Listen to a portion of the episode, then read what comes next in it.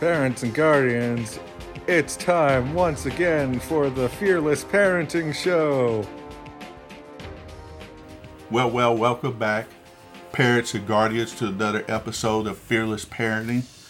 Now, before I get into my topic today, which is about forgetful children and teens and what to do about it, I want to remind you that we're going to have a parenting workshop on February the 15th, 2021 at 1 p.m. And this workshop is called Parody God's Way. You know, parents, God has a plan. And sometimes we may doubt our parody skills in this ever crazy world. And honestly, who doesn't? I know that I do, and we all struggle with this. Would it help you to know that God had a parody method planned out all along? Sure, we're not perfect, and we all make mistakes. Boy, have I made some. But He's given us guidelines to follow if we just know where to look for them. And they're a lot easier to manage than most of us think.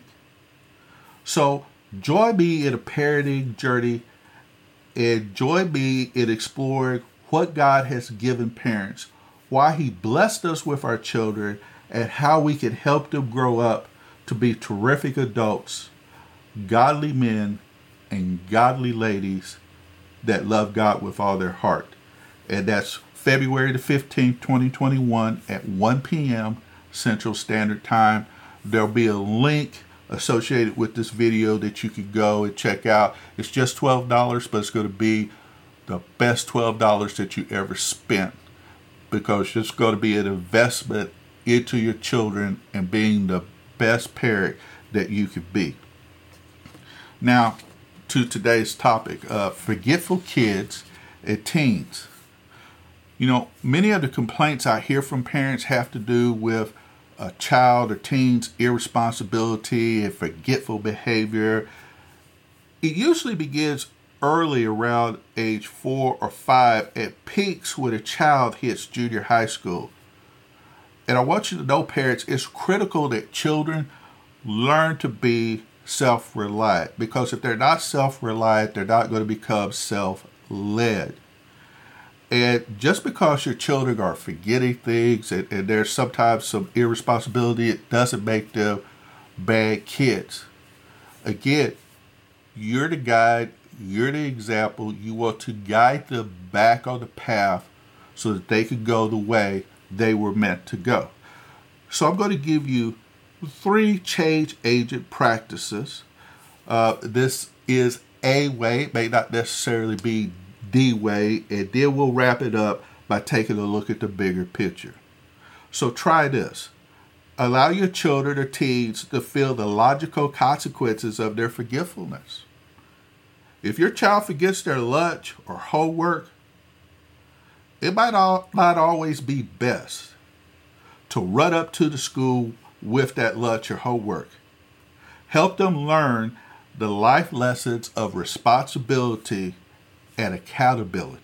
You could also try this create an organizer with your child of things to remember.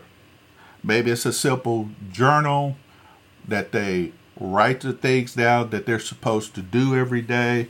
You could get something fancy like a platter that you could buy at a like a Office Depot, Office Max, or any other place that sells office supplies if you choose.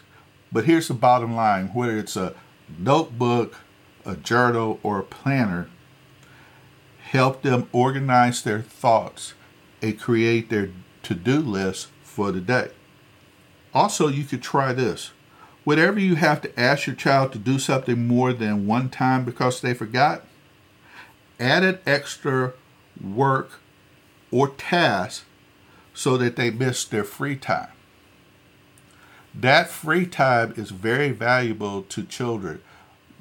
Part of a child's work is to play, is to do recreational things.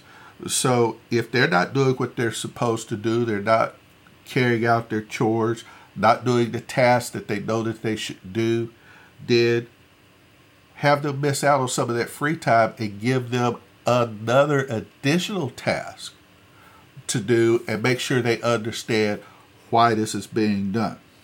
So let's now take a look at the bigger picture. Here are three rules to teach children and teens to remember things. One, stop remembering for them. Two, don't say, I told you so. It's not helpful, it's not productive. And three, don't tell them what will happen. Let the consequences do the talking for you.